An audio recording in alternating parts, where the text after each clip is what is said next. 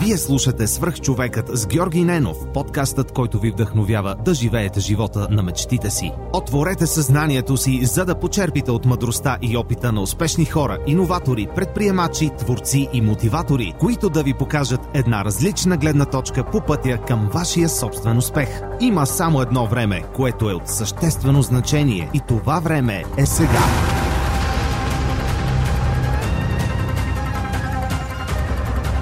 Здравейте, приятели! Преди да започне днешното интервю, искам да ви споделя един имейл, който получих наскоро от Иван Найденов. Здравей, Георги! Пише ти за първи път. Доста харесвам подкаста ти. Открих го преди половин година и съм много доволен от това. Във връзка с мобата ти за обратна връзка за книгите в Storytel, ти казвам, че благодарение на теб се запознах и абонирах за приложението. Много съм доволен, че за 3 месеца прочетох над 8 книги, което е супер. Никога нямаше да си ги купя или да отделя времето да ги чета. Това е серията Милениум от 6 книги, автобиографията на Ричард Брансън, както и Сапиенс но Ювал Ноа Харари. Започнах и записките по историята на България от Стефан Цанев. Сапиенс ти го препоръчвам, ако не си го чел. Иван явно е слушател отскоро и не знае, че Сапиенс е една от любимите ми книги. Искам да му благодаря за това, че сподели обратната си връзка за Storytel и това как Storytel и аудиокнигите му помагат да променя живота си към по-добро. А сега отиваме към следващия епизод на Свръхчовекът. Приятно слушане! Здравейте, вие слушате Сръх човека с Георги Ненов. Днес имам удоволствието да ви представя Радина Попова, съосновател на Default а, и по-известни като хората зад Origami Bottle. Здрасти, много ти благодаря, че прия поканата да участваш.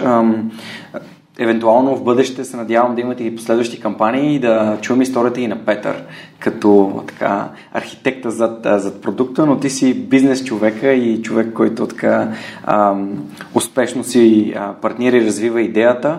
А моля те, разкажи на, на хората, които слушат свръх човека за теб, за твоята история, ще се върнем назад, образование, как се срещнахте с Петър, как дойде идеята и така общо взето.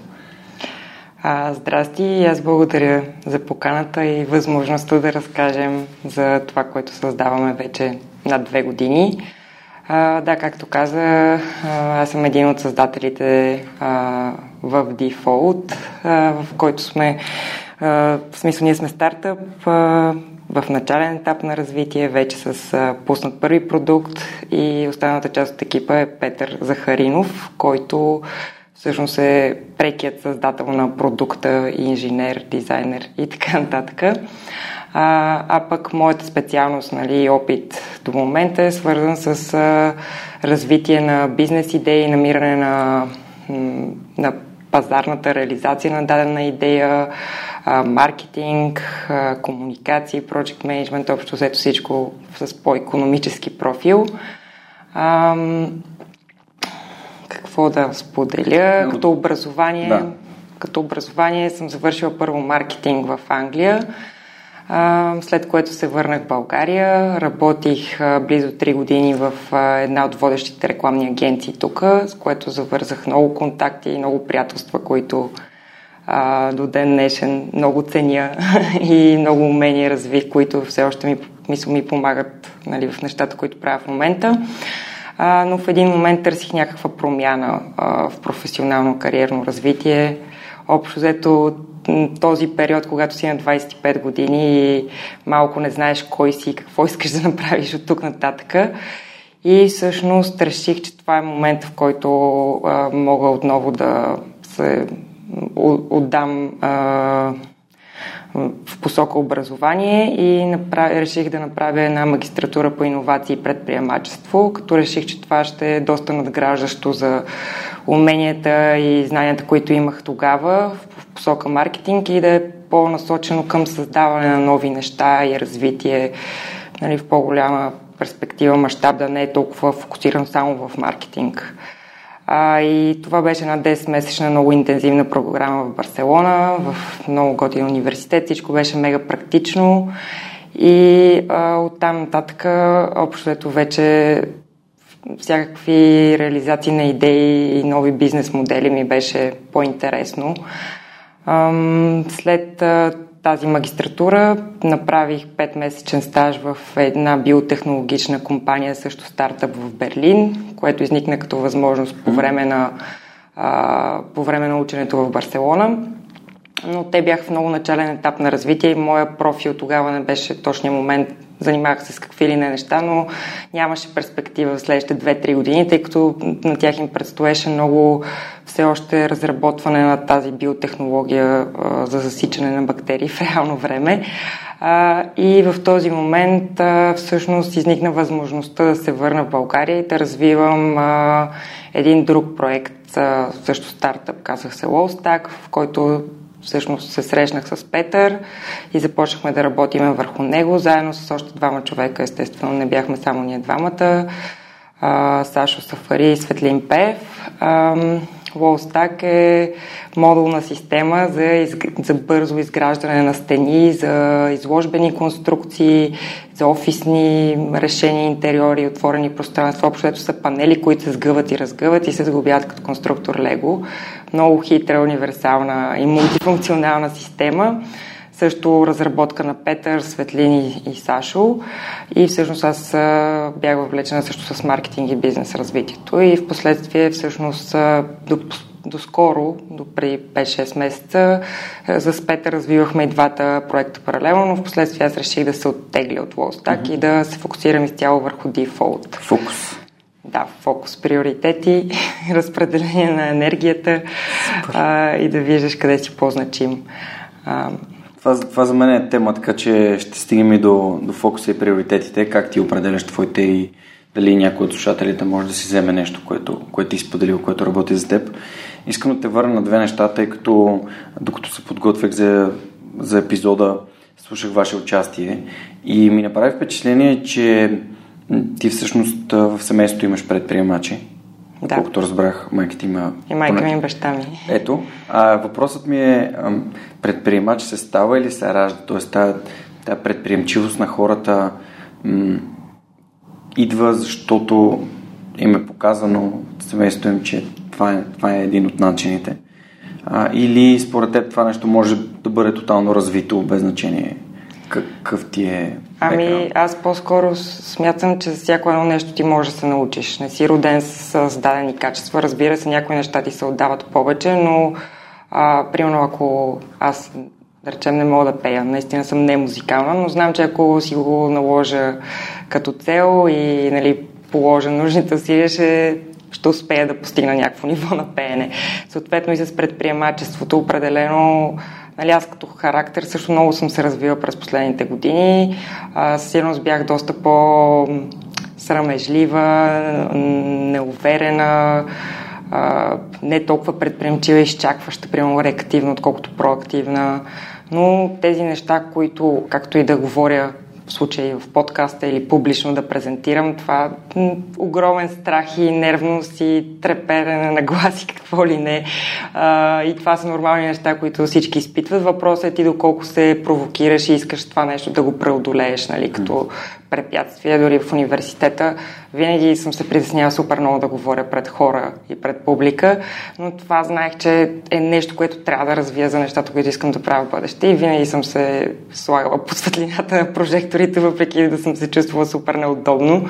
И рано с това показване и тренинг ти ставаш все по-добър и, и знаеш как да се държиш и как да изглеждаш на сцената, тъй като има различни нива, нали, които винаги преодоляваш и надграждаш. Така че и с предприемачеството, според мен, ако решиш, че искаш да се развиваш в тази посока или имаш наистина идея, нещо, което те гложди отвътре, а, всичко зависи от теб, дали искаш да го направиш или просто ще се криеш някъде въгъла. Чрез практика. Чрез практика, да. И изобщо поставяйки себе си в некомфортни, неудобни ситуации. Примерно да ходиш да заговориш някой и да, да си оставиш визитката или да... Дори, мисля, това са опит, който се надгражда, надгражда и, и всеки път ставаш по-добър и, и виждаш какво наистина хората ги интересува и какво искат да чуят, как ти да си представиш идеята, как се защитиш, кога се отплесваш а, и така. Припознах се много в това, което ти каза, да се поставяш а, светлината на, на прожекторите, да опиташ неща, които са ти некомфортни. В контекста на това, което прави и че съм супер, винаги съм бил супер комуникативен, общителен, това никога не ми е било трудно, за да отида да се запозная с някой, да взема визитка, да оставя визитка. Това е, за мен е като дишането. Обаче пък да излезеш на сцена пред 100, 200, 300 човека и да насочат ни проектори към теб и ти да, да, да виждаш само светлината, която идва към теб, да не виждаш лицата и очите на хората. А, това също ме, ме кара да се чувствам дискомфортно, но след няколко опита наистина започваш да се чувстваш все по на мястото си и все по-уверен. Така че абсолютно подкрепям това, което ти казваш. Когато го практикуваш и го тестваш и пробваш отново и отново и отново, то става все по-добре всеки следващ опит. И самия подкаст е именно това. 196 пъти към днешна дата. Uh-huh. А, в твоя епизод 197. 197 пъти, в които аз съм се подобрявал със съвсем малко, със съвсем малко. И ако хората се върнат назад до първи епизод, ще чуят колко, колко е различно. Така че. Да, те и хората сте променили.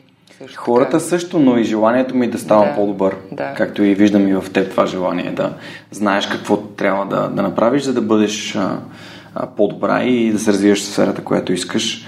А, следващия ми въпрос е защо се върна два пъти в България? Защото, знаеш, хората казват, а, там е по-зелена тревата, аз съм живял в, в Германия, в Англия съм живял и това е една така стигма, да, как така в България може да се случат хубави неща и ти се върнала два пъти, да, защо? Ами заради възможности, които са се появили. Първия път, когато се върнах, не знаех точно какво искам да правя. Нали, бях 2012 година завършила точно прясно-прясно маркетинг. Лятото всеки се връща тук и може би малко ме е мързяло нали, да, да минавам през тези дълги процеси на кандидатстване, интервюта, оценки тъна, докато влезнеш в, в дадена фирма на най-базовата позиция. А, от друга страна ми беше интересно точно маркетинг, комуникации, креативна реклама, нали, като сфера, в която виждах, че мога да се развивам и просто това е нещо, което ме палеше тогава. А пък за да те приемат в някаква рекламна агенция, примерно в Лондон или някъде в Англия, ако не си а, нали, местен, много трудно бих, би, би пробил един българин с а, видим акцент английски и, и така просто идвайки от друга култура. И тук има също много готини агенции, неща, които а, се създават като комуникационни кампании и така нататък. И всъщност беше по-лесно да ме приемат тук и това беше, нали, първият път не беше много целенасочено, защо си останах малко по течението. А, а втория път а, беше самата възможност а, да развивам наистина продукт, който е също уникален сам по себе си, а, с много потенциал а, и изобщо канали за продажба в много измерения, нали, става въпрос за Лостак. И тогава бях в етап, в който можех да остана и в Берлин, тъй като а, основателя на компанията, в която бях, той е сериен предприемач, наистина с адски много контакти в цялата берлинска екосистема от стартъпи, която не може да се сравни с изобщо с българската, софийската и така нататък. Но тогава ме запали идеята за продукта, потенциала, който виждах и междувременно гледах други позиции за работа в Берлин, но някакси не се усещах да се асоциирам с никоя от тези компании и какво да правя тук нататък. И това беше, да, отделно. Иначе се чувствах абсолютно навсякъде окей. Okay. Особено от момента, в който реших, че ще напусна рекламната агенция и заминах за, за Барселона. В последствие в Берлин имаше един период, дето много въртях а, дестинациите и общото навсякъде си намираш средата. А, дори да отидеш с, с една раница, както ти в Берлин и трябваше спах един, една, един месец в, в стаята на една приятелка. Там много трудно си намериш жилища. А, но общо взето се оправяш се. Да, оправяш се, намираш си средата. Мен, нали, катеренето ми е страст, веднага си намерих хора, които да катеря.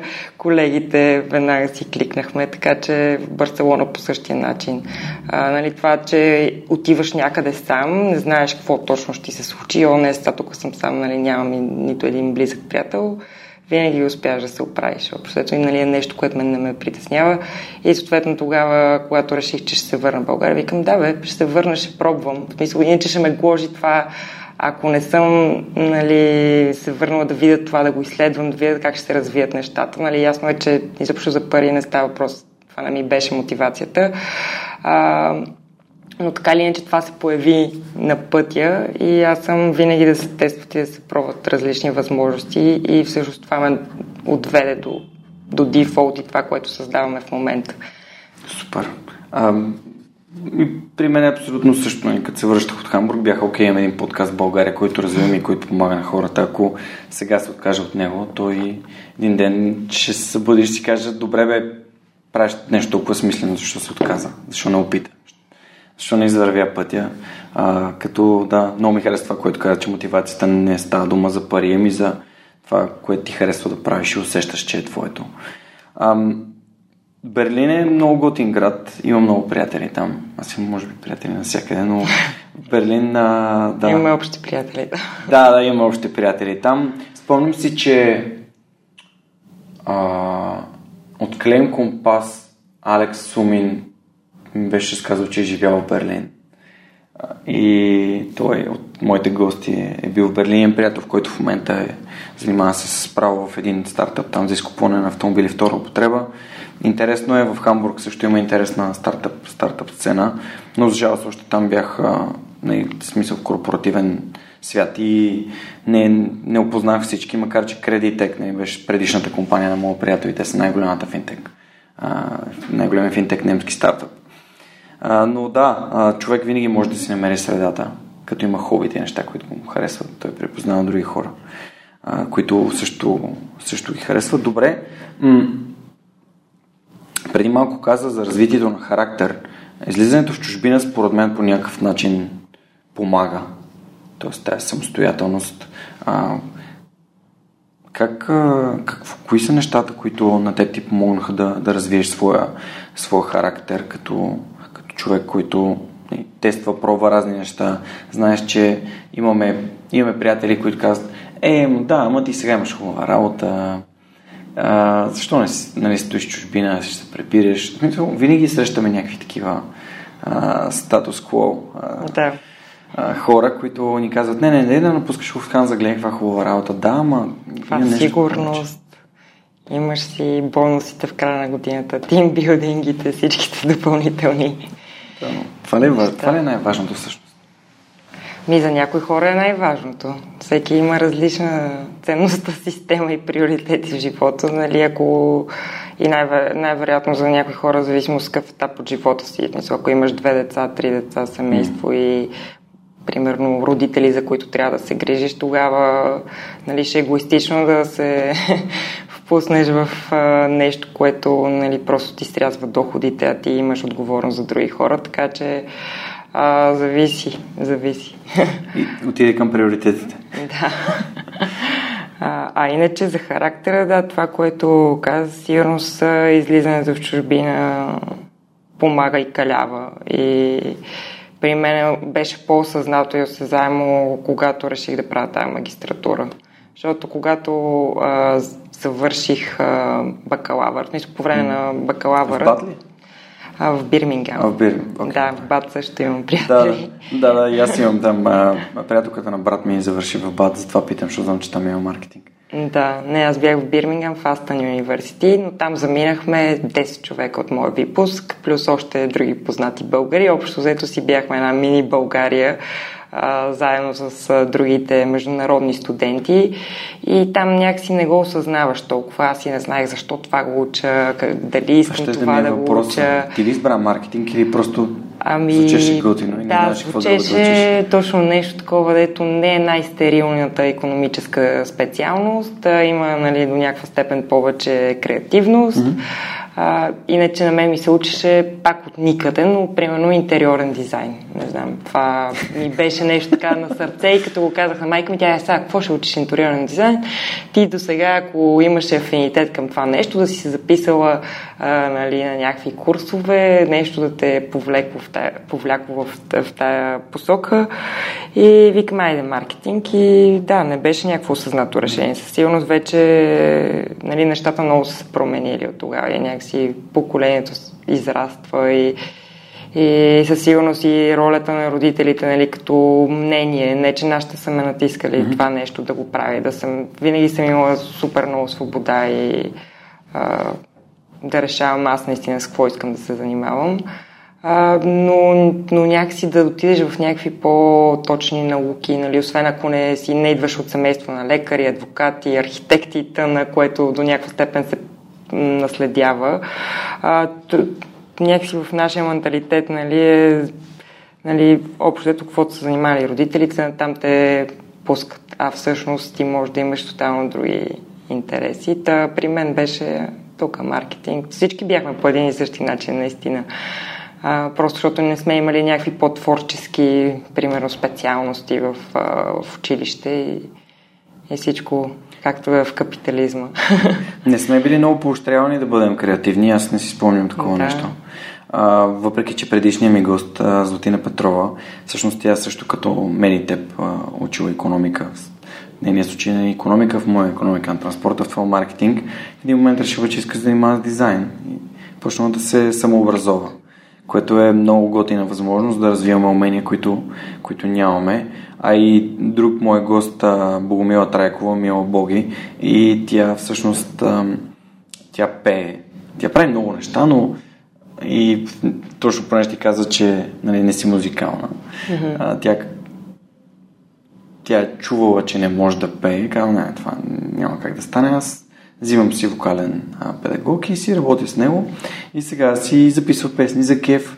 Да. А, не е да не прави кариера нали, с пене, но записва песни и, и, и това е велико. Как някой ни ограничава дали можем да правим нещо или не. А, понякога случва се, нали? някой да ти каже, ти не можеш да рисуваш, о, ти не можеш да пееш толкова фалшиво, пееш, моля те. Ето, винаги, винаги повечето хора ще, ще се опитат да те откажат от това, което да, искаш добре. да правиш. Някой не се ли опита да ви откаже да правите оригами ботъл? Да, със сигурност имаше много нета. и да, скептицизъм по пътя, то все още има, естествено, но това си е съвсем нормално в кръга mm. на нещата. Общо взето, ако, ако срещаш само одобрение и да, това означава, че си закъснял с идеята ти, че тя най- най-вероятно се е появила в още 100 глави по света и вече търси някакъв начин да се реализира. А, така че те нета са и полезни и е нормално. Общо две трети от хората трябва да са по-скептични, тъй като знаем, че нали, всеки един иновативен продукт, иновация генерално, си има една крива, която се следва yeah. и ти трябва да достигнеш просто до хората, които са достатъчно луди като yeah. теб. Early adopters. Да. Okay, е, да. Minimum viable audience. Абсолютно. нали, да се говори само за продукта, че MVP нали, стартъп средите е Minimum viable product, нали, не е перфектен, грозен, mm-hmm. да те е срам да го пуснеш продукт, но всъщност е не по-малко важно да знаеш за кого го създаваш и кои са тези първи, първи хора, които наистина са посланници на това, което създаваш. И в контекста на това, което казваш, само да добавя нещо, което аз съм установил от личен опит, че не е необходимо дори да имаш продукт, за да имаш посланици, хора, които да, да кажат това е супер добра идея. И просто ако имаш а, а, много пъти хората продават неща, които още не са създадени, mm-hmm. а, но това им валидира през аудиторията, че това е нещо, което има, има търсене за него. Или както казва моят приятел Любо Янчев от M-Climate, вземи парите на тези хора, ако наистина го искат този продукт и това значи, че а, после ако искаш им ги върни и кажи им да, благодаря ви, нали, това просто исках да разбера за, за дали, дали наистина е, идеята, е, идеята е добра и някой би я подкрепил. А, но има много така умения, които могат да ти помогнат как да си продадеш идеята. Увереност, предишен опит, а, как да изградиш един sales pitch, как да, как да разкажеш в едно изречение. И нали, то elevator pitch е много важен. Mm. Отиваш на среща с хора, които искаш да разкажеш на всички, но имаш ограничено време. Не можеш с един човек да си говориш два часа. Но и в подкаста хората в началото казаха, никой няма слуша 90 минути подкаст. Пък гледай какво стана 4 минути по-късно. А, над 100 пейтри на устойчив проект. А, добре, тъй като отиваме вече към оригами, как а, от Лостак, как докато работихте в Лостак, дойде и тази идея да, да направите... Това ли беше всъщност първата идея? Има ли някакъв такъв... А, има ли нещо, което липсва в, в историята на Оригами Ботъл? Колкото разбрах, ами... Петър се е занимавал с такъв тип конструкции доста дълго време. Може би Лостак като идея е нещо подобно и как да, да има ами, геометрични Петър е да, той е създател, mm. изобретател. Занимава се с продуктов дизайн и изобщо някакви такива интересни принципи вече на 10 години. Практрик е друг бранд, mm. проект, който също той е реализирал с а, такива сглобяеми мебели, без крепежни инструменти, като пъзел а, мебели, които се сглобяват без само от сглобки правиш маса, стол, така нататък. Та, той си е наистина изобретател и просто мисли по друг начин и вижда нещата в света с други очи. А, и той е изследвал а, всъщност да, първо предистория, че бутилката тя е първи продукт, който идва от технология, която сме разработили и сме в процес на патентоване технология на сгъване, дизайн технология на сгъване. Това като това, което обясняваш нали, за селс спича, много беше трудно и все още е трудно и предизвикателно да обясниш на, на един човек изобщо какво се има предвид под дизайн технология на сгъване. А, това реално е система от различни принципи на сгъване, като геометрични кройки, които позволяват на различни обемни а, цилиндрични, конусовидни форми да се сгънат до минимум и да са супер стабилни в, в разгънато състояние. А, и бутилката е един такъв продукт. Може да се разработят продукти в различни сфери, а, нали, ние сме се фокусирали върху а, опаковки, опаковки за многократна употреба mm-hmm. по-конкретно, които да са компактни, сгъваеми, функционални. А, и бутилката е първият продукт, който не е опаковка, ами е по-скоро лайфстайл продукт, нали, който а, е най-универсалният в посока многократна употреба, който нали, хората вече ползват. Просто е по-добър, по-функционален от, а, от други не сгъваеми или от други сгъваеми, тъй като това не е първата сгъваема бутилка, нали? не е нещо с което, но е първата, която е изгъваема и стабилна. Та всъщност Петър е изследвал преди 5-6 години му е хрумнало тази идея, всъщност то не му е хрумнало, ами е изследвал някакви други неща и се е натъкнал на този принцип. Всъщност разглеждал е киригами, което е нещо нещо производно идващо от оригами, нали, технологията на сгъване където вижда, нали, той вече може да разкаже по-подробно, определена закономерност, която започва да си играе и да моделира и да вижда, че всъщност има някаква функционалност това нещо, без да има реална представа какво би излезнало от това изобретение. Но до някаква степен случайно нали, се натъква, изследвайки нещо друго и започва да си, защото наистина, ако ни погледнеш патентната заявка, тя се състои от страници, страници, чертежи, геометрични, кройки, а, примери за продукти, тубички, големи контейнери, всякакви неща, които могат да се създават. И затова всъщност е дизайн технология, защото тя вече се комбинира с различни материали, които могат да влезат в даденото приложение. Но при нас иновацията не е материал, защото много хора си представяха, че ние се измисляме материала с този дизайн. Не. При нас е самия дизайн. И, и всъщност той, да, 4-5 години, не, всъщност 3-4 години преди да се срещнем е изследвал това нещо, докато се занимава с други неща. И аз като се върнах в България и започнахме в Лостак, в същото време имаше този акселератор Climate Kick, а, който се организира от Clean България тук, но това е европейска мрежа от акселератори, която е насочена към точно стартъпи в много-много начален етап на развитие, се вика на лист хартия, които дават възможност ти да кандидатстваш, да те приемат и да изследваш какъв е бизнес потенциал на тази идея, която имаш и е насочено към зелени иновации и технологии. Нали? Това им е фокуса. И точно тогава течеше нали, процеса на кандидатстване. Той ми разказа, тук написахме апликейшена, определено бях тренирана от ЕСАДЕ, от Барселона университета, общо да вникваш супер бързо а, нали, в, в даден контекст бизнес и да веднага да си из, изграждаш някаква рамка просто, нали, която звучи логически окей, ясно е, че не е тествана, не е ясно дали така ще случат нещата, но нали, има някаква визия и стратегия. А, та кандидатствахме заедно и, и ни приеха и всъщност с това поставихме началото на изследването на тази технология и бутилката се роди в последствие като първи продукт, който решихме, че ще създаваме, за който също минахме дълъг път, докато решим, че Kickstarter е именно а, канала, през който ще, ще я пуснем света. Ще е много интересно да разкажеш как всъщност а, избрахте Kickstarter за тази компания. Аз съм интервюирал Марто Ангелов от Halfbike. Да. Още едни доста успешни хора в, в контекста на да, мисля, че най-успешната кампания за транспортно средство ever в Kickstarter. Да, и те имат три кампании. Имат три, да. Три кампании. Имат три Втората им е най-успешната, да, която мисля, че събират над, над милион, милион, над да, един милион долара, да. Което е велико. Да, да, те са, те са ни познати приятели, с тях също а, проведохме разговори, се консултирахме за някакви неща, нали, как да ги направим а, нали, как да подготвим нашия Kickstarter. Те имат нали, друга, друг подход за това mm-hmm. как се случват нещата. Освен това, втората им кампания, която е най-успешна в съвсем други времена, се преди 5-6 години, когато социалните мрежи са били съвсем различни. Kickstarter е набирал популярност, вече е малко всичко е платено, дето се вика.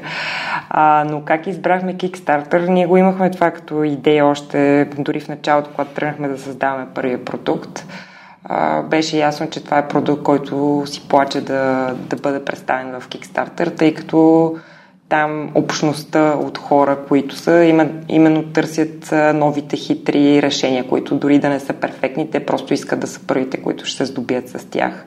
И колкото по-универсален е един продукт, толкова повече потенциал имаш да го, да го направиш по-успешен в Kickstarter, защото всеки пие вода, всеки вече си носи бутилка със себе си нали, сегашните решения са зле, нашето е много яко, нали, най-общо казано.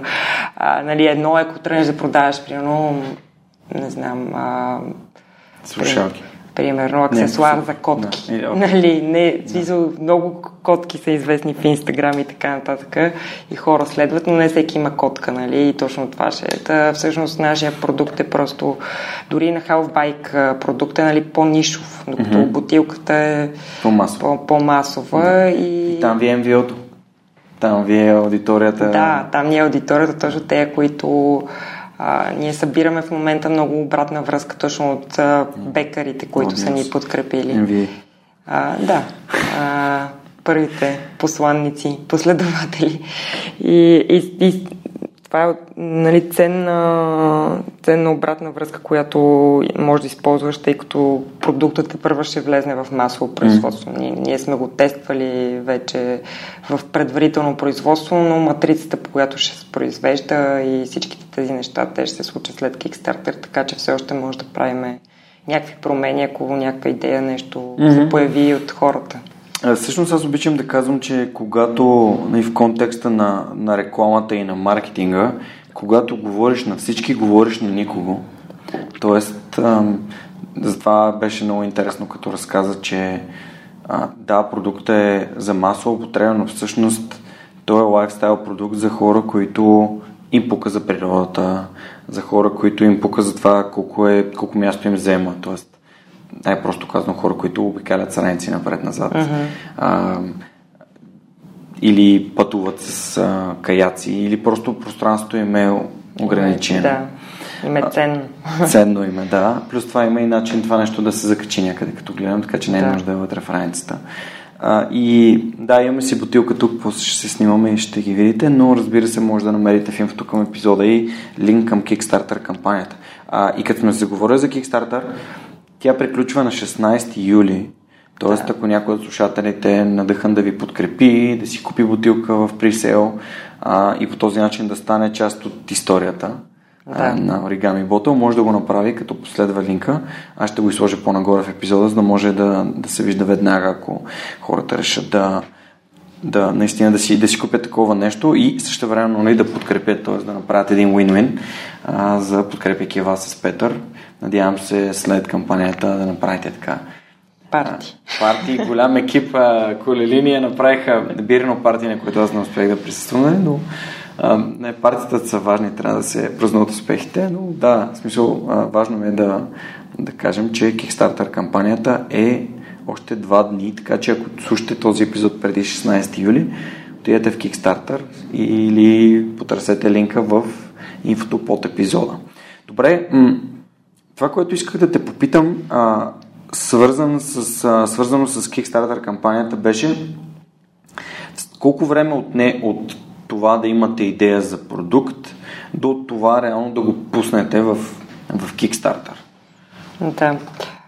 Ами продуктът той се създава вече над две години нещо. Нали? Това говорим от момента, в който ни приеха в акселератора на Climate Kick. Петър започна да прототипира, да изследва всъщност потенциалната технология, нали, как би се произвеждала, с какви материали би работила нали, в посока на продукти за многократна употреба.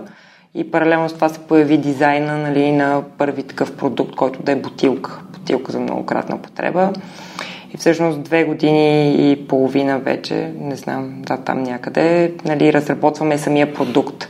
Конкретно за Kickstarter решихме миналата година края, че ще правим кампания. Нали, тя вече си назряваше тази идея, решение в главата ни, че това ще е подхода изобщо mm. да, и най-бързия начин, в който ние може да предоставим продукт, който наистина има търсене, защото в един момент аз и сега общо взето, като видя приятели навсякъде, асоциацията ми е какво става Нали, пред, вече е ясно нали, с Kickstarter кампанията, но преди това беше, айде, кога ще ги изгъваме тези бутилки и кога ще ги има. Общо взето си назряваше нали, сред нашите си среди. А, и декември месец решихме, че вече ще разработваме самата Kickstarter кампания, тъй като това нали, не е решавам днеска, утре пускам кампанията. Не е Facebook пост. Да, не е Фейсбук. То, дори един Фейсбук пост, за да е качествен, и аз сега пиша някакви по-дълги Фейсбук постове, също отнема време а, да се направи и си представи за една Kickstarter кампания, нали, която нали, ние си сложихме амбициозни цели, а, за които, за да ги постигнеш, а, трябва да, да, си свър... да си напишеш доста подробно домашното. И всъщност декември месец а, направихме лендинг пейдж за потилката, която даже малко така по-завуалирано я представяше а, с едно сгъната и се вижда на, на заден фон на разгъната в сянка и нали, пише Unfolding Soon 750 мл in your pocket. А, да всъщност това беше лендинг пейджа, който целеше да събира контакти, имейл контакти на хора, които са заинтересовани от този продукт.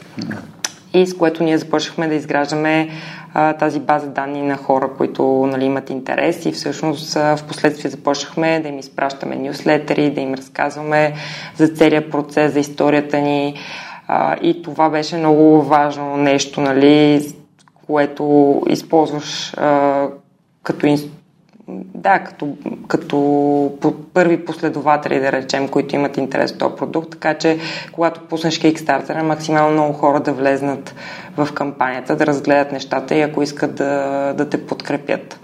И ние събрахме над 9000 контакта на хора от wow. цял свят. Да, всъщност това не са наши само приятели mm-hmm. през нашите кръгове, нали, примерно 200 контакта, да речем, са оттам. там а всички други са събрани през Facebook реклами и в Instagram реклами, в които ние пускаме тизър нали, на продукта и с sign-up форма, който иска да си ги остави, да, да си остави имейла, след това изпра, изпращаш автоматичен welcome message, разказваш нали, как, за какво се бориш, каква промяна искаш да, да направиш света и така нататък. И вече с приближаване на кампанията започнахме да разказваме, нали, да ги ангажираме тези контакти. Нали. Той идеята беше не да ги спамим през една седмица да им пращаме някакви неща, ми наистина да ги ангажираме и да им разкажем историята и да ги въвлечем в цялото нещо.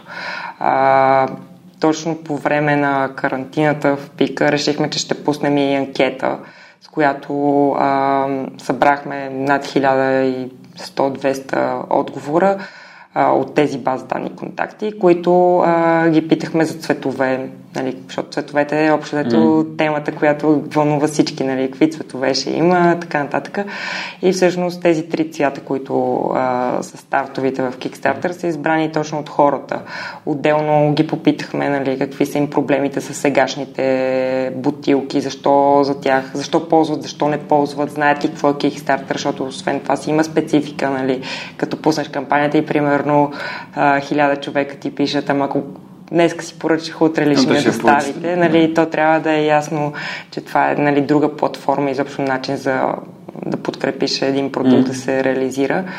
И да, имаше много работа в тази посока и общо взето точно ангажирането на тези хора, които имат интерес към продукта. И вече от а, март месец насам а, започнахме подготовка върху самото съдържание на кампанията където включихме нали, други хора в екипа, които ни помогнаха, мои бивши колеги, близки приятели от Сачи. А, всъщност, а, да, копирайтер Петър Пачалов, Пач, той ни помогна с скрипта, Роби, той е графичен дизайнер, арт директор, мега универсален мисъл човек като умения, защото може да прави и 3D-та, идентичности, супер як човек да работиш с него, нали, поддавате си топката, аз бях и копирайтер и всичко, нали, а, и вече и с Бирт Фрост, а, те също са ни познати, с Бобо сме учили заедно в училището, с тях снимахме самото видео, а, и, и така общо взето екип от 6 човека, стои 6-7 човека, Яне, а да забравих да кажа, Яне Голев също той ми е приятел от катеренето, също беше по, по време на снимките на видеото и направи много готини снимки, които а, да, нямаше да ги има, ако не бяхме използвали точно сетинга от, от видеото и така нататък. За всички тези приятели и познати се включиха и успяхме да направим наистина... Аз, аз съм супер горда и нали, доволна от самата кампания за, за, за за хора, които правят за първи път Kickstarter кампания, тъй като вече с всеки, всяка следваща, нали, ти вече имаш супер много опит и знания. А, да, забравих така, че вкарахме и един а, приятел италянец, който ме свърза една българска приятелка а, и той е всъщност краудфандинг експерт, защото наистина там си има много специфики точно за как да подходиш, как да създадеш кампанията, как да я реализираш, как да я хайпнеш през цялото време, какво да направиш след това и така нататък. Той ни беше като адвайзър, консултант, консултант да, и, и също. Да, а, ако мога неща. да използвам тази метафора за помощ от приятел, а, е това, това, което ти описа всъщност е велико. Да имаш, да имаш приятели, да имаш познати, които са добри в нещата, които правят, да ги обединиш и всъщност да си, да си супер горд и щастлив от, от, от, от, от работата и резултата. Аз си отворих просто Kickstarter кампанията, за да видя. А, вие всъщност сте обявили пледжа за 15 000 долара и сте го надминали почти 10 пъти.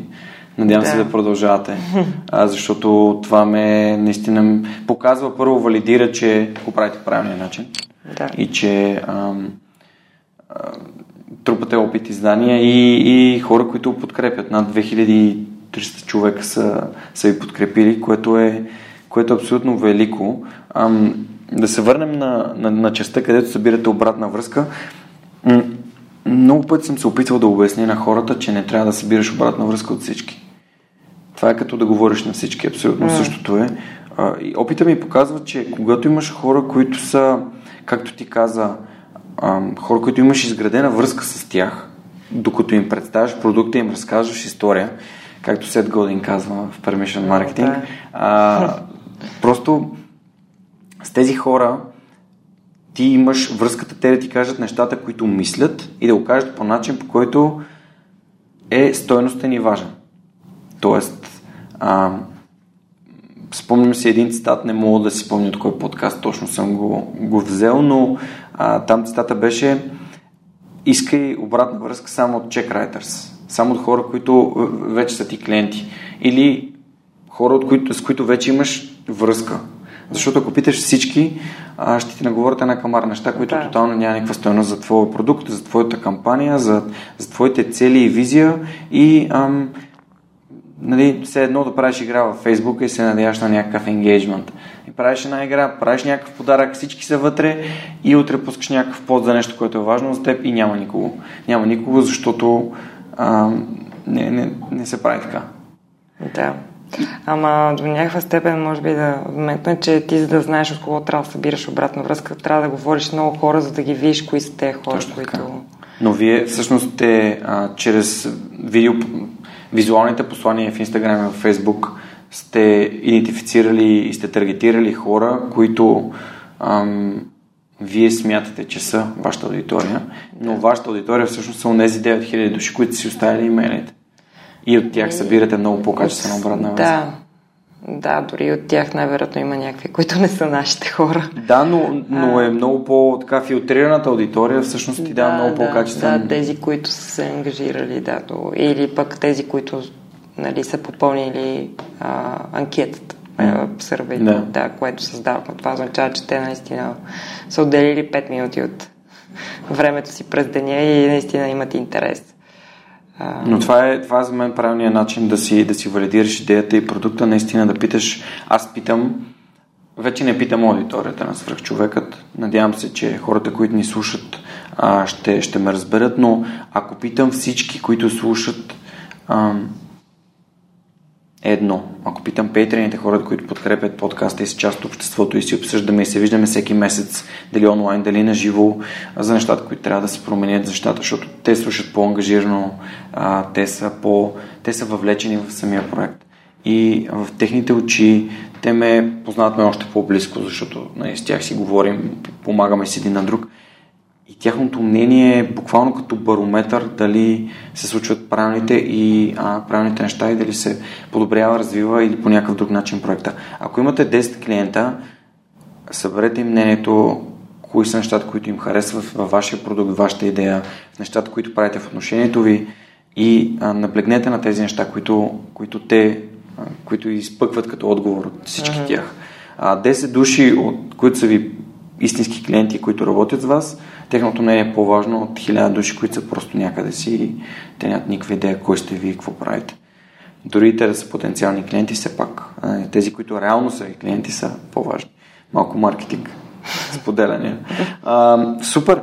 И всъщност вие сте питали хората за цветовете, а, това нещо се реализира, пускате кампанията и какво следва след Kickstarter? Производство. Да. нещата стават още по-реални. То да, много си мислех. Нали, вече като назряваше момента за пускането на кампанията и това е като всяко нещо, което си мечтаеш в бъдеще, работиш и това накрая се случва и ти, то се случи и сега свършва, какво следва и така нататък. А, та при нас, да, те първа оборотите ще се вдигат. А, и всъщност след края на Kickstarter в рамките на две седмици трябва да получим средствата, които са нали, на всички хора, които са си закупили бутилка и са ни подкрепили, след което инвестираме вече в а, всичките матрици елементи по производството. А, и, и се започва, да, там има един месец, докато се произведат всичките матрици. Между време тестваме някакви неща. Петър в момента също мисли за едни оптимизации, нали, някакви древни технически детайли, които правят голяма разлика, които да, с които ще подобриме издръжливостта, качеството mm-hmm. на бутилката и така нататък.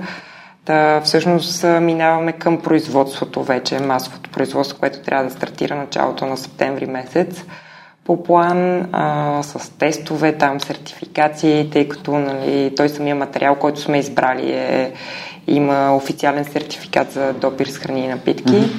А, Какъв е материала? А, материала е термопластичен кополиестер. Това е вид много издръжлив а, полимер, вид пла, пластмаса. Казвам полимер, тъй като това е научното име. Нали? Пластмасата малко се асоциира само с еднократна употреба, но тя е невероятен материал сам по себе си. Про- проблема е с еднократната употреба. Нали? Mm-hmm. При ниските класове пластмаса. Нашия е да. е много висок клас издръжлив а, също така има вариант за биобазиран а, материал. Всъщност ние сме си поставили за цел в Kickstarter, когато съберем 200 000 долара, което аз вярвам, че ще стане. А, да, а, ще направим всички бутилки с биобазирания материал, вариант на материал. Той е един и същи материал, просто е 50% биобазиран от а, рапица не, не идва от петрол, нали, самия mm-hmm. происход, а, като тази биобазирана част ще се увеличава в времето, тъй като самия материал е иновативен и се доразвива. А, и да, това е от друга, от екологична гледна точка, този материал също може да се рециклира многократно без загуба на качеството, така нареченото closed loop recyclable. А, тъй като пластмасата в а, бутилките за еднократна употреба, тя също се рециклира, но при всяко едно рециклиране става все по-нисък клас пластмаса да. и не може да се превърне отново в пластмаса за бутилки, примерно. Да. И оттам всъщност идва проблема с, а, с отпадъците от а, пластмаса и еднократната употреба, тъй като тя в един момент дори да се рециклира 5, 10, 15 пъти, тя отново е отпадък, който трябва по някакъв начин да или да се изгори, да отиде като въглеродни емисии в въздуха или задръства океаните и така нататък. Mm-hmm. Та всъщност нашия, нашия вид полимер а, може да се рециклира многократно, без да се загубва качеството и Ние също сме си поставили за план, като се разрастваме като компания, нали, цялата дистрибуция вече е по-масова, да събираме бутилки, които вече, примерно след 5 години, да, 10, нали, вече издишат нали, като качество, хората да си ги връщат в магазина, откъдето си ги купили или през нашата партньорска мрежа и ние да ги а, събираме обратно, да ги рециклираме и да ги превръщаме отново в суровина за нов материал. Реално това е на принципа на кръговата економика и всъщност... Затваряте цикъл. Да, затваряме цикъла и това е много важно, нали, не само за, за нас като компания и това, което създаваме изобщо в в мащаб, в цял свят, начина по който създаваш бизнес, да мислиш какво се случва с това нещо, особено mm. когато имаш хардуерен продукт, какво се случва с него в края на живота му. Нали? Хубаво е, че все повече компании имат някакво такова мислене, но трябва да са повече и изобщо да е изначално. Много ми хареса как а, супер така визионерски го представи и пак ме върна на мотивацията не е за пари, а за това всъщност даваш си сметка какво се случва след това, защо ам, еднократните или нискокачествените бутилки ам, всъщност продължават да, да остават отпечатък върху, върху замърсяването, като просто хората не знаят какво да ги правят след това. А, и ако започнеш да... И ако това разбира се viable, т.е. дали е устойчиво по някакъв начин, защото сега един, един много пресен пример мога да дам, за да може и хората да си представят. Ам, всички знаете за скандала, където ам, пред брате хлебари имаше много хвърлен хляб в, в една кофа за смет и, и хората бяха много така тъжни, разбира се, разгневени, как може да се хвърля храна, но а, целият процес, свързан с предаване на тази храна на нуждаещи се, изисква още, още повече инвестиции. Тоест, не може просто е така да раздаваш храна.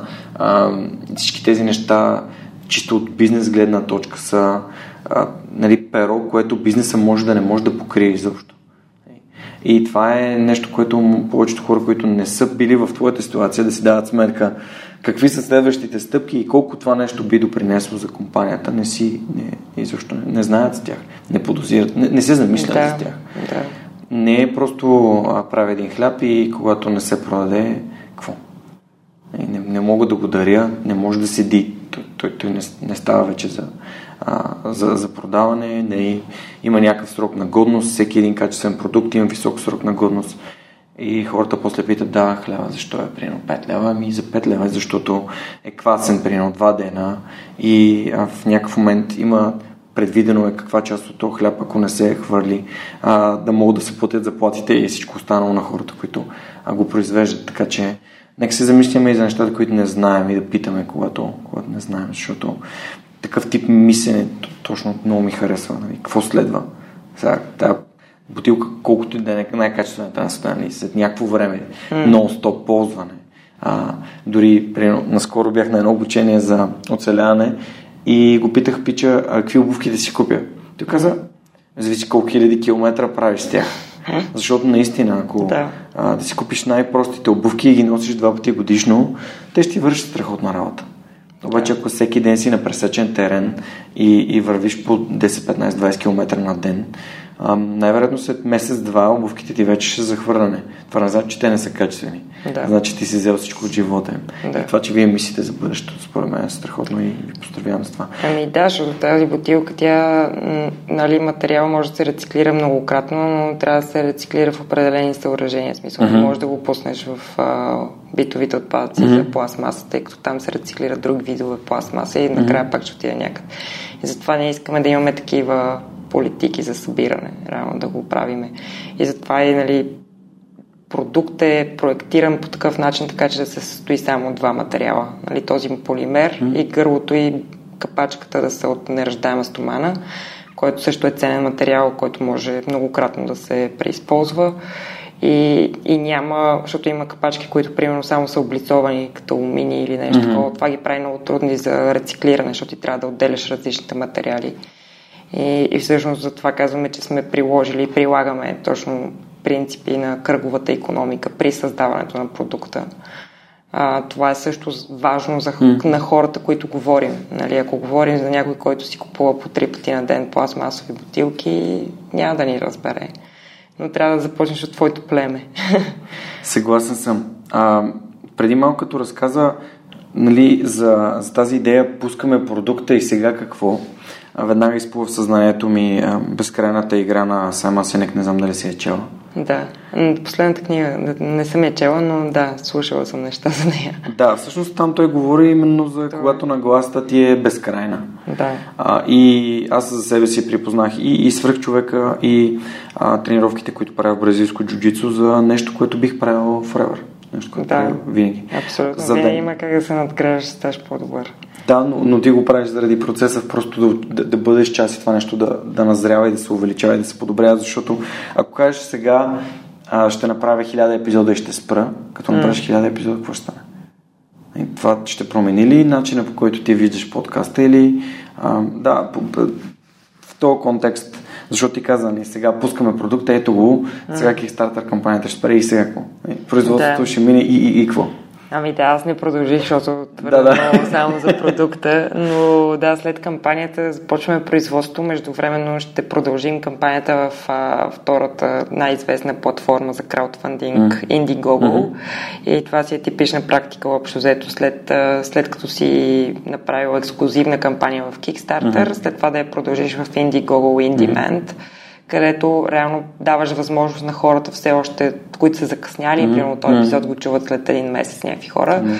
да отидат, дори да влезат на Kickstarter кампанията, линка, който е там, ще ги препрати към Indiegogo и те все още yeah. биха могли да си закупят продукта. Разбира се, с, с, с, с приоритет за обработката на поръчките от Kickstarter, Kickstarter, но след това ще са тези от Indiegogo а, докато междувременно нали, разработваме цялата по-подробна маркетинг стратегия и дистрибуция вече а, за продажба на този продукт и следващи разработки, тъй като, а, както казах, нали, това е един първи продукт, който искаме да демонстрираме потенциала на технологията и който би ни отворил много вратички изобщо да навлезем в индустрията за опаковки и там да създаваме. Всъщност бизнес е технологията, която е за сгъване на, да. на, на самите продукти.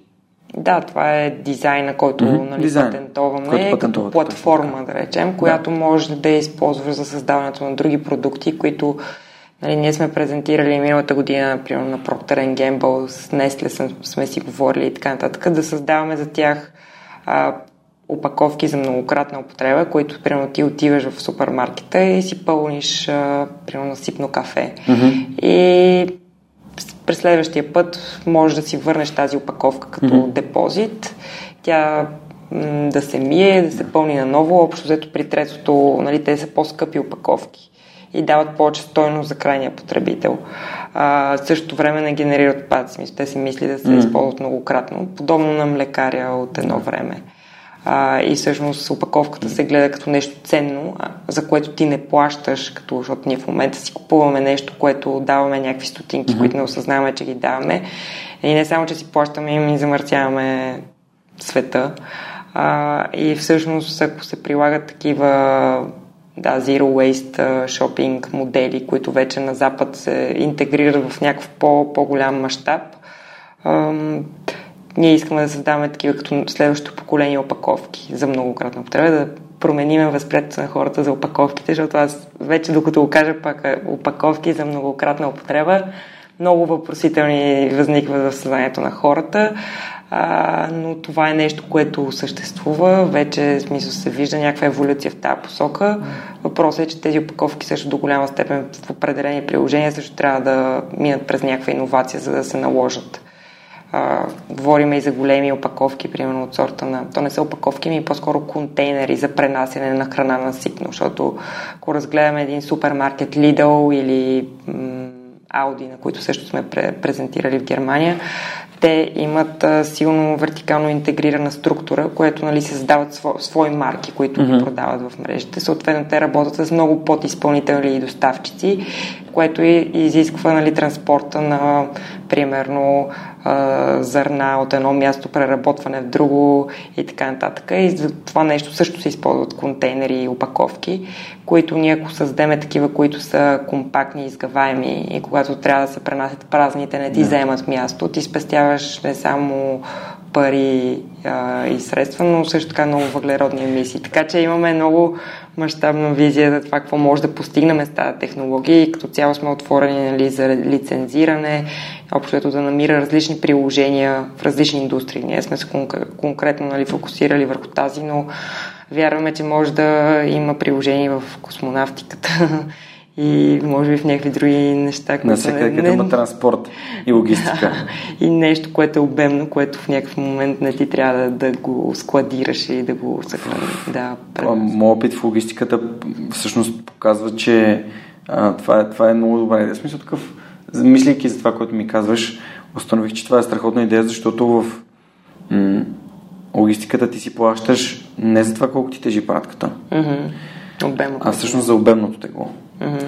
И ако ти можеш да пренасяш а, каквото и да е, буквално, а, да го пренасяш с контейнер, а, който има едно обемно тегло, след което като го разтовариш, обемното тегло да се намаля с а, десетки пъти, е, както е в контекста на бутилката. Това би следвало да, да бъде така доста иновативно решение а, и да, нали, съответно да, да, да, има, да има интерес. Да, много е, оптимизации, много... Да. И е готино, че сте тръгнали на такъв тип, такъв тип ниво, да вече да говорите с а, корпорации, които биха имали интереси от такова нещо, защото и повечето хора си представят предприемачеството, като тук ще направя продуктче, да. тениски, чашки за някои и да, всички се избият да си купуват. А истината е малко по-различна. Ако искаш да изграждаш нещо дългосрочно, е очевидно във вашата глава това е нещо, което е свързано с бъдещето и на, на, на планетата и замърсяването. А това е нещо, с което ние те първа започваме да се борим. Да.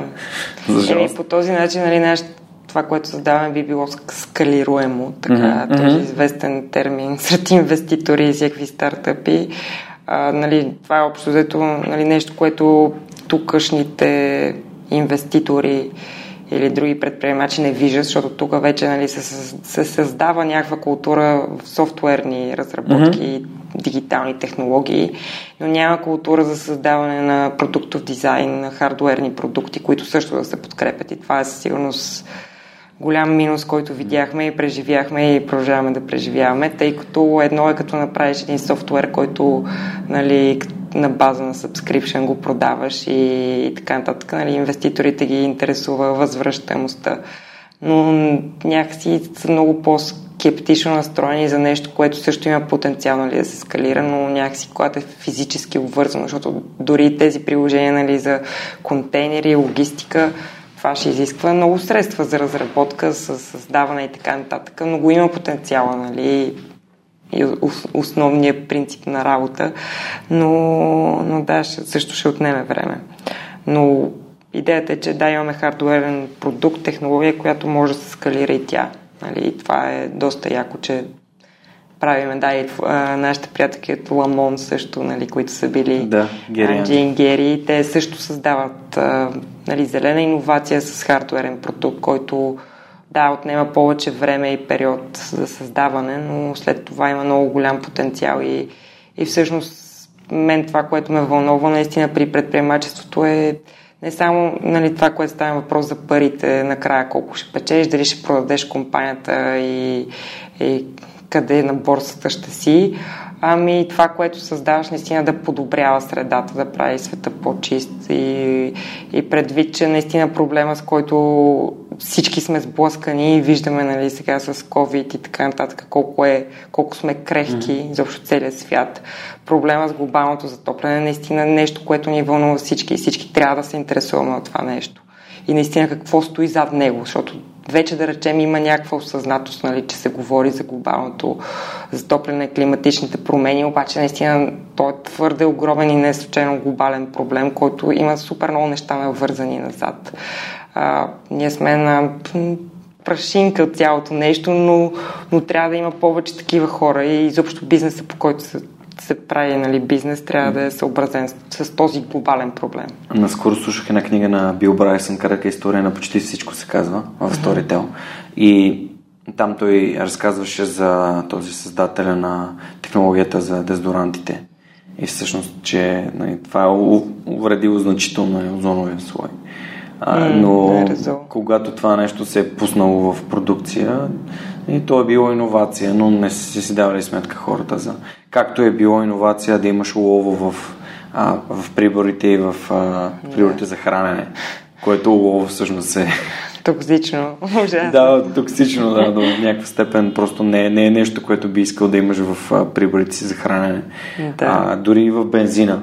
Е, без, това е безловния бензин. Тази книжка я препоръчвам на всички, които харесват аудиокниги. Тя звучи на български много е много интересна. Говори се от квантова физика до Вселената, мащаба и така нататък. Така че и като сме на темата за книги, аз те предупредих, че ще питам, ти сигурно си чува, да но би ли препоръчала книги, които на теб сте помогнали, дали в контекста на, на, на project management, маркетинг, бизнес по някакъв начин или каквото идея, което мислиш, че би било полезно и на слушателите? Да, ви не ми остана много време, честно казвам, да чета. Повече слушам подкасти. Честно Добре, казвам. ако препоръчи подкасти, ще ги напишем. Подкасти, да, много мога да говоря за книги. Чакай първо ме попита. Ами, в контекста на бизнес, предприемачество. Или по, айде по принцип. Да, или по принцип, да. По принцип аз преди много четях а, някаква класическа литература, mm-hmm. много се кефа на Достоевски. А, и, Питах се. Да, Престъпление и наказание малко ме измъчи. О, аз я четох точно когато бях тежко болна. и, и, и много, ме, много ми харесва. такъв трилър, просто брутално. Аз изобщо нямах представа за какво става. Просто никакво резюме не бях чела и беше преди 5-6 години, много ми хареса. А, но да, окей. А... Записвам ли престъпление и наказание? Престъпление и наказание, да. Идиот също е много яка. А, брати Карамазови още не съм я чела. Дано да имам време някой ден. Е, ще имаш. Но да, той изследва много яко човешката психика. А, също Майстора и Маргарита велик. Също нямах никаква представа каква е тази книга. Мислиш си, че е някаква любовна руска история, примерно нали, за някакъв майстор и Маргарита. Всъщност това се оказва някакво като фантастика, която е преплетена с Библията и, и е брутална. Много як роман. Просто толкова увлекателен, нищо общо наистина, ако нямаш никаква представа а, какъв е, но бизнес книгите, да, това може би, което защото ти наистина като създаш някакъв бизнес и започваш да живееш с това 24-7, само за това говориш, само за това си мислиш, в един момент виждаш, че предобреш нали, с това нещо. Аз имам достатъчно спортове и хобита, които се кефа, нали, за да се изключвам съзнанието. А, но да, подкаст и всичко, което слушаме и, и то някакси ти се надгражда в мисленето и действията, които правиш след това. А, за, за маркетинг, тъй като ти спомена Сет Голдин, аз съм това е рол модел в живота ми за всичко. Всъщност и много от нещата, които сме приложили в комуникацията на дефолт бранда, който създаваме, са наистина просто попити от него. Аз правих един от неговите семинари, един сега покрай Kickstarter нямам време да го завърша, а, който е за The Marketing Workshop. А, но, Препоръчваш го? Да, много як. И то е наистина нищо общо с някакви други диджитал курсове, които можеш да направиш. Той се случва в реално време с хора от цял свят, над 600 човека. Ти си разпростр...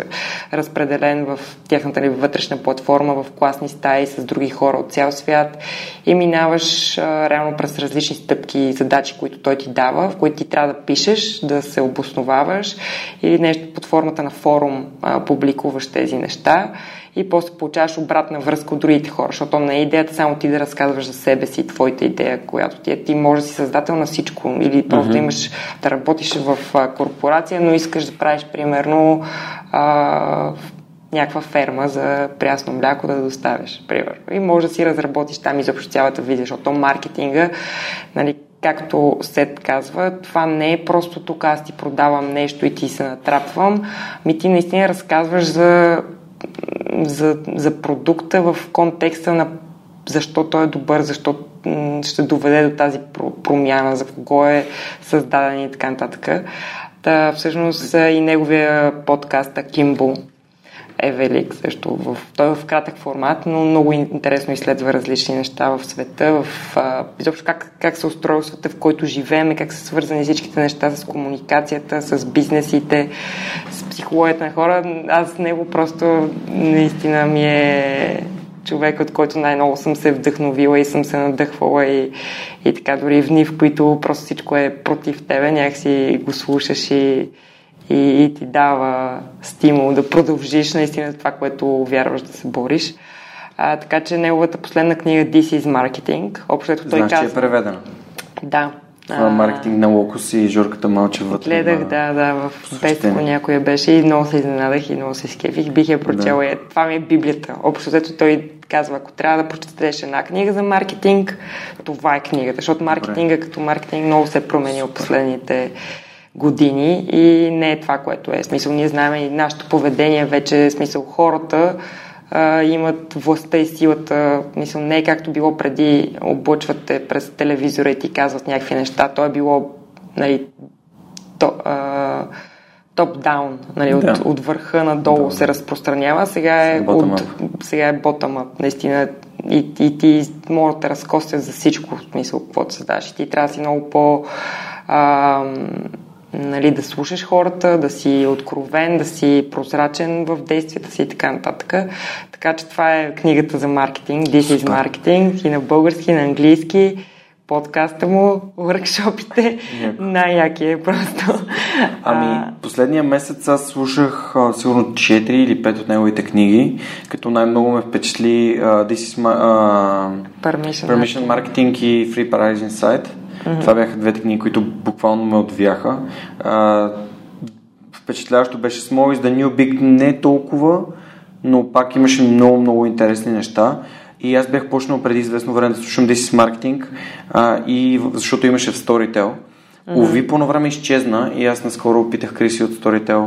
Криси, какво стана с тази книга? Аз бях почнал да я слушам и тя каза ми, Всъщност Penguin Audio а, кътнаха всички достъпи до, а, mm-hmm. до копирайта на аудиокнигите на сет. А, не, не знам за каква, за каква причина, но в това време Лукус издадоха Това е маркетинг на български. Mm-hmm. Като в момента имам копия вкъщи и съм обещал, че ще направи игра, в която ще си, докато чета книгата, ще си водя записки в нея, ще си хайлайтвам. Той е и след така, това... такъв вид книга, да трябва да си отваряш от време време, да си задаваш някакви въпроси, тъй като не... Ще я подаря. Да. Ще я подаря на някой, така че ако, ако внимавате и следите свръхчовекът, а, това е маркетинг, ще бъде подарена с всичките неща, които аз съм си писал и съм си отбелязал в нея. Още не знам кога, трябва да започна да я чета, в момента нали, фокусирам нещо друго, но а, абсолютно а, ради се присъединявам към, към твоя призив на хората да, да следват след години, да го слушат какво говори, а прави маркетинг по правилния начин, изграждане на отношения. Изобщо с какво е маркетинг? Защото много се нашумява тази дума, нали, в последно време и просто възприятието се е променило, а то наистина е супер значимо, наистина за промяната, която искаш да се комуникираш и точно към тези първи хора, на които говориш, кои сте първи хора, защо филма в тяхната глава резонира с филма в твоята и как трябва наистина да, да, да си задълбал много. Mm. И това се пренася на всякакви нива в, в компания, в бизнес, извън твоите канали и така нататък. Това, което ние правим с тебе, е маркетинг в момента. Да, всичко е маркетинг. Всичко е ти, е маркетинг. ако искаш да създаваш нещо, да си артист и така нататък, всичко трябва да е маркетинг. Ти, особено ако имаш някаква публична изява, това пак е маркетинг. Самият факт, че а, не, Петър като, като създател на този продукт, като, като а, иновативен мозък, измисляйки това нещо, разбира, че има нужда от, от, от, от маркетинг и бизнес, ви показва колко е важно не само да имате идеи, ами да има някой, който може да ги сбъдне и да ги случи, да ги, да ги построи, да ги структурира. И това е маркетинга. Всъщност ролята на... Да. А, той вече се слива толкова много и с бизнеса, и с customer сервиса, и с, с, с всичко, да, всичко. да, с продукта, да. защото ти взимаш а, точно да. инсайти от хората за тяхното поведение, mm-hmm. които ги вкарваш после в продукта. Mm-hmm. Нали? Ние с първия дизайн на бутилката видяхме, че имат тя беше базирана на трапецовидни mm-hmm. форми, нали, тази с триъгълници, които са, имаш много повече точки на натискане, което прави много по-сложно за ползване и изобщо някакъв така по-груб продукт. И видяхме това с хората, че нали, първо не става толкова компактна, твърде много стъпки имаш на натискане и така нататък. Това също го взимаш и го вкараш просто продукта. И го вкараш просто като комуникацията. Нали, натиска се на три точки, се сгъва. и, и всичко това е много неразривно свързано.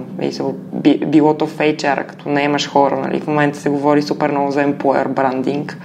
А, ти трябва наистина да ги мотивираш тези хора или да видиш мотивацията в тях и ценностите, които те имат с ценностите на компанията и това, което искаш да направиш. Примерно аз не бих наела хора нали, или хора в екипа, които примерно, постоянно не, не се грижат за личния си отпечатък върху природата, нали, и примерно купуват постоянно пластмасови бутилки, пликчета и така нататък. Нали, това е противовес с това, което ние да, да. търсиме. Нали, да. Трябва да са хора, които с това мислене.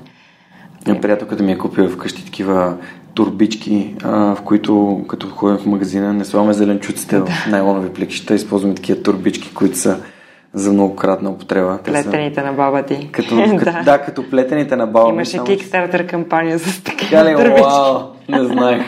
да. С а, материал, който е използван от НАСА.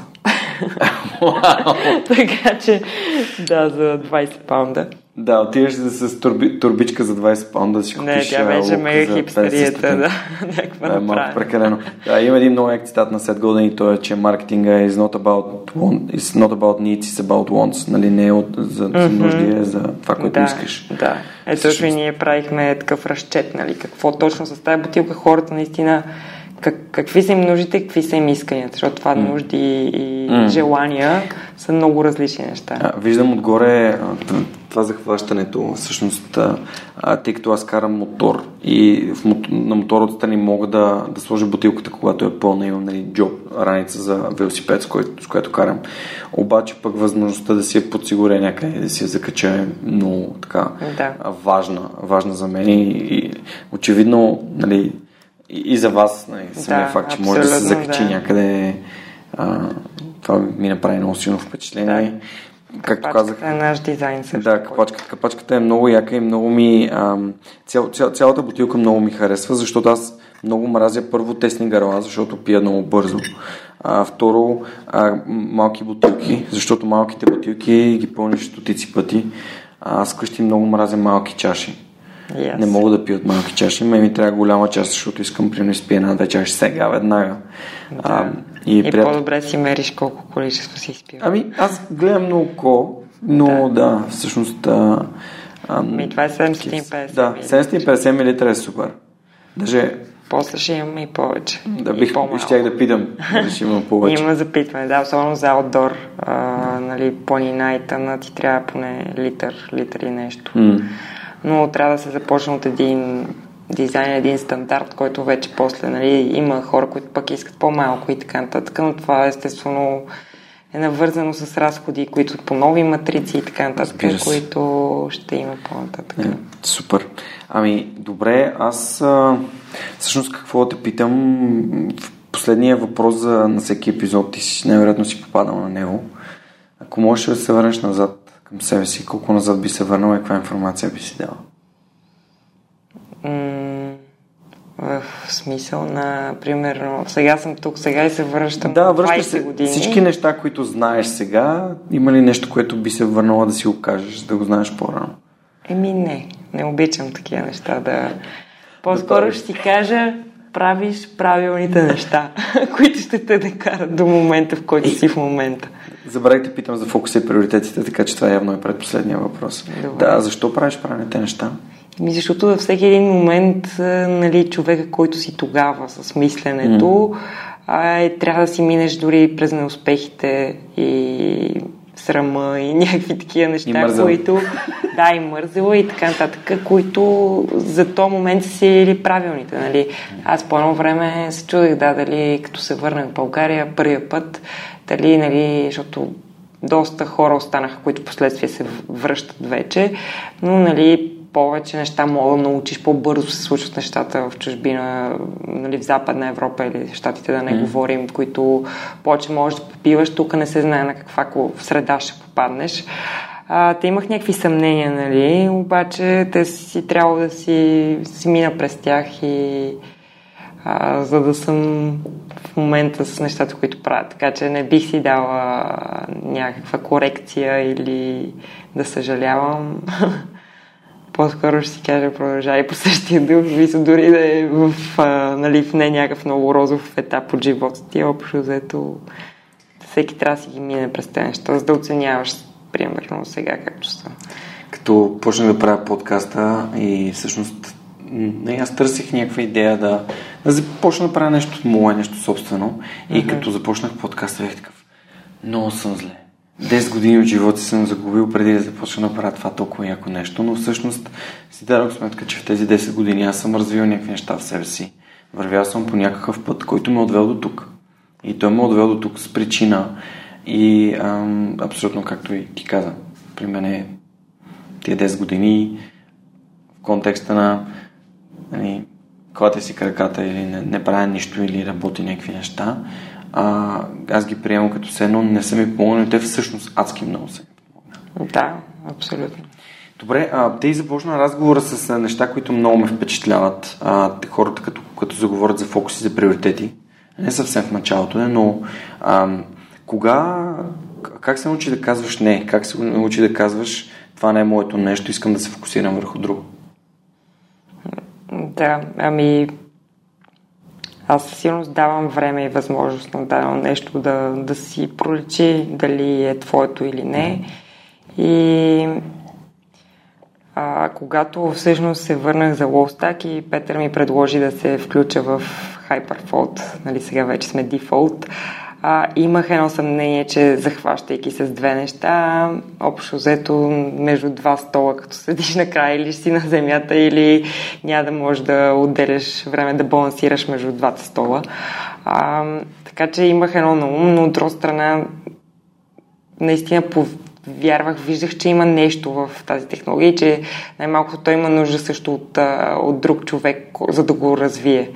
А, и този акселератор беше също още допълнителна мотивация точно в този момент да се групираме и да, и да започнем да действаме и в тази посока. И реших, че ще видя. В смисъл и, два, и двете неща може да се окажат успешни, а, едното може да не сработи или двете да не сработят, но както ти казах, когато нещо ми се появи а, и, и просто ме грабва и някакси вътрешната интуиция ти казва, че трябва да го последваш, го направих и и в последствие обаче видях, че в Лостак просто по друг начин се случват нещата, разминавания на интереси, визия, приоритети сред другите хора и така нататък. Mm-hmm. Нали, не е за лошо, за добро. Мисля, не обвинявам, нали, те нещата са си такива, каквито са.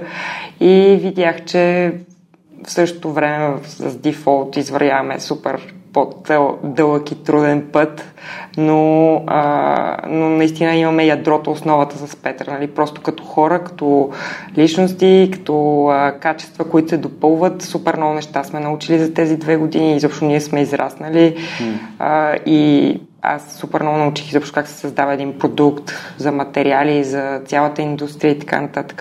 В същото време и, и Петър нали, много неща научи, примерно всичките тези реклами за, за събиране на контакти. Той стана някакъв диджитал маркетинг нинджа. Аз не съм ги зареждал, защото там има адски много математика и таргетиране, метрики, които да следиш и така нататък. За примерно дори просто много си помагахме и никога не е имало а, някакво чувство за вина или а, някой да казва ти трябва да направиш това нещо. Yeah. Общо взето винаги един дърпа други. А, да, просто уникално, да. Аз а, и в Барселона, като бях, работих с какви ли не хора, нали, приятели, съученици, просто като, като характери, като националности, като амбиции, особено като имаш преди, че си в клас от 60 човека, хора от цял свят, всеки иска да е по някакъв начин предприемач, нали, много его а, и амбиции сред всички. И много, много сблъсък на характер. И съответно трябваше с, наистина с всякакви хора и, и в предишната ми работа с много различни хора. И това да, да се сработиш с някой, аз наистина а, за мен е супер важно. А, и това прави не, едно нещо, дали един проект ще е успешен или не, дали ще се развива нататък. Наистина, ако има тази синергия, която се получава с хората. И всъщност по този начин видях, че с дефолт наистина създаваме нещо, което много вярваме. Наистина се бориш през невъзможност да го направиш, то се случва накрая. А, и реших, че ти в един момент наистина ставаш разноглед и няма как да, като естество, като бизнеси, като етап на развитие също са супер различни. Аз реших, че за мен е по-добре да се фокусирам върху дефолт и да правиме това, което, което наистина вярваме и виждаме, че има постоянство, защото това е другото, нали? Mm. Когато започнеш няколко неща едновременно, все едното започва да дърпа, другото назад, има а, нали, приливи и отливи, обаче има ли постоянство и постоянно да, някакви нали, посока, в която си тръгнал, се оправяш. Мисъл, нали, ние не успяхме да съберем капитал от а, тукашните фондове, намерихме как да съберем този стартов капитал за предварителното производство и Kickstarter. Kickstarter е възможност да го вкараме продукта в масова реализация и общо взето има винаги как да се оправиш. И, и всъщност това, като започваш нещо, не трябва да мислиш за нещата, които не можеш да правиш. А, то ще има много неща, които се появяват по пътя, но имаш ли хъса, винаги намираш начин или се допитваш до, хора, наистина супер много подкрепа, нали, от всяки кръг от приближени, нали, а, за създаването на кампанията, за обратна връзка, разговори, които също са допринесли за това, което сме оформили в момента, нали, като комуникация, като продукт, като планове за бъдеще и така нататък. Много яко. Добре, как се научи да приоритизираш? Да, от не, не, това беше абсолютно супер. Тук даже си харесах и а, цитата, който ще използвам, като видяваме епизода. Имаш ли хъз, винаги намираш начин. А, да. Как определяш приоритетите, приоритетите си? За теб и, и за, нали, за теб, и за дефолт, и по принцип просто. Как да, приоритизираш? Ами, трябва за сигурност да разграничаваш. Ние с Петра сме си говорили, нали, а, какво е важно и какво е спешно. Защото много неща, особено с тези технологии, комуникации, имейли е и така нататък, нали, ти като виж нещо и свикли, това е супер спешно в момента, ама то примерно не е важно, но супер много те разфокусира от а, важните и спешни неща. А, така че аз си правя, да, винаги, всеки ден или в повечето случаи, ако не се отплесна, си правя три неща, които трябва да свърша днес. Смисъл, трите най-важни, а после имаш пет допълнителни и така. А знаеш ли за Дан Саливан? Не знам. А, Дан Саливан е на Strategic Coach създателя и той има една така концепция за, за три, той прави само три неща на ден. Да. И всъщност като правиш само три неща на ден, ти си казваш, супер, свършил съм три неща. И, и, и, и първо се чувстваш така по-зареден. От а, това да имаш 10 неща, от които да направиш 7 си, леле, много съм зле, а само 7 Да, и то тези три са някакви важни и спешни. важни, да. да.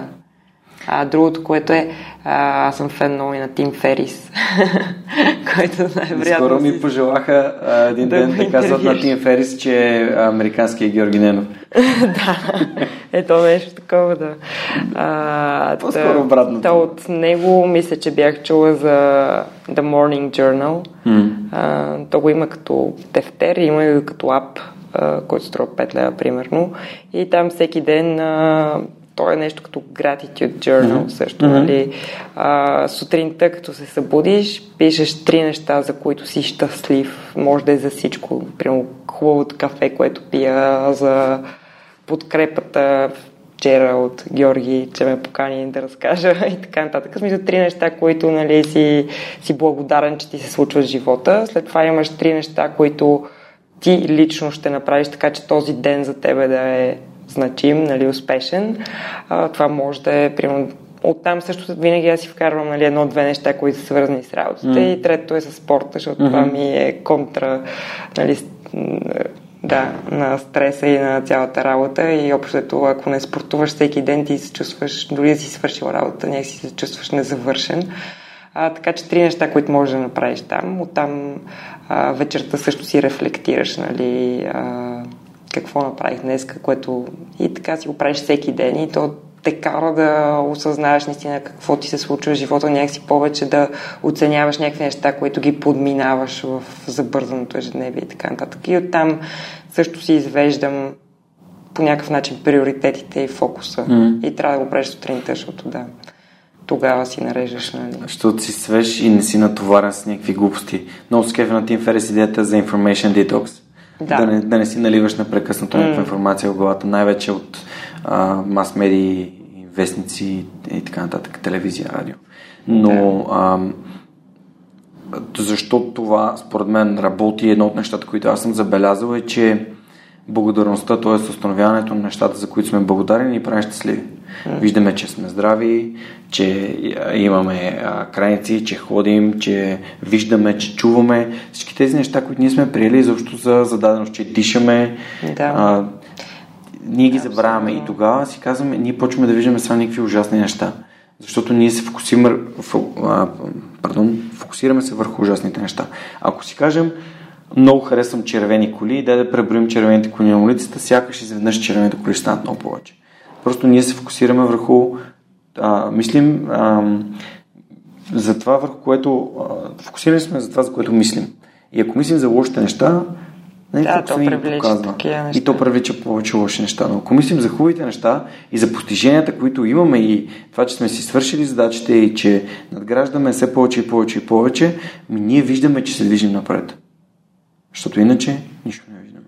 Виждаме само лошото и гадното и че е кално, защото вчера е валяло, да. ми валяло е сега, какво правиш? Да. А, има ли нещо, което ти помага по друг начин да си, да, да си определяш приоритетите, освен тази рефлексия, която ти сподели и всъщност, доколкото разбрах, си водиш такъв сутрешен журнал? Да.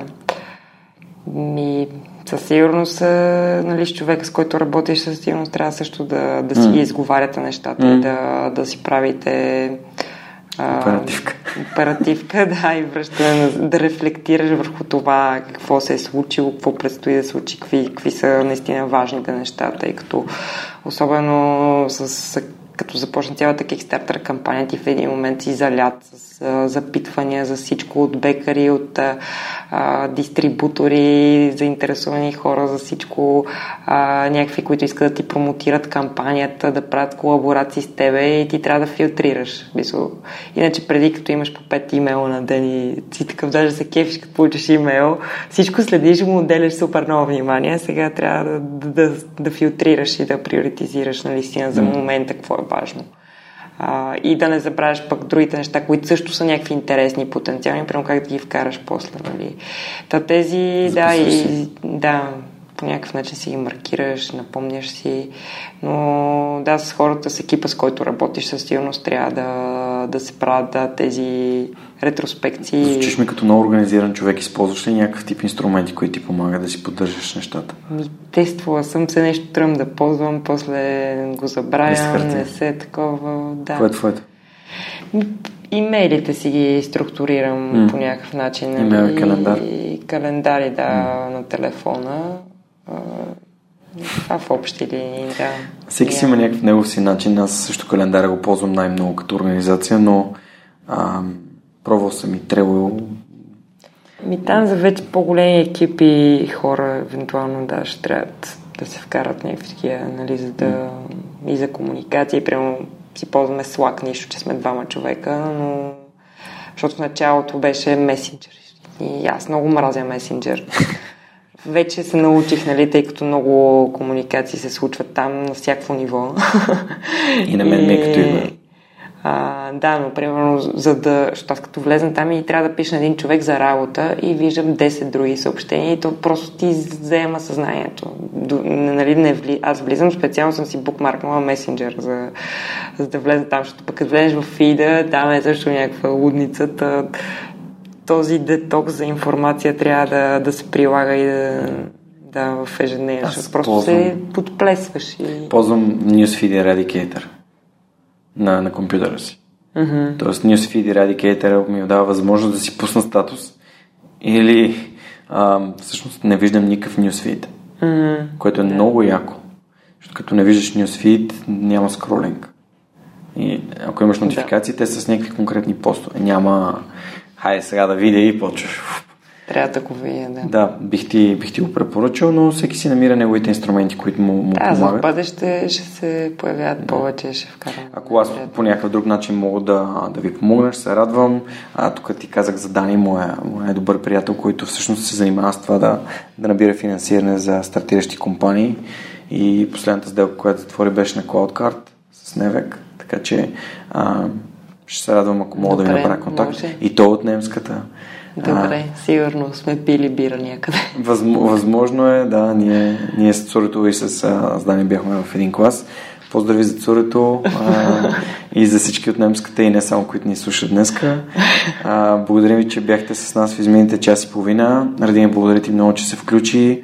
А, пожелавам ви така попътен вятър за бъдещите проекти, които следват.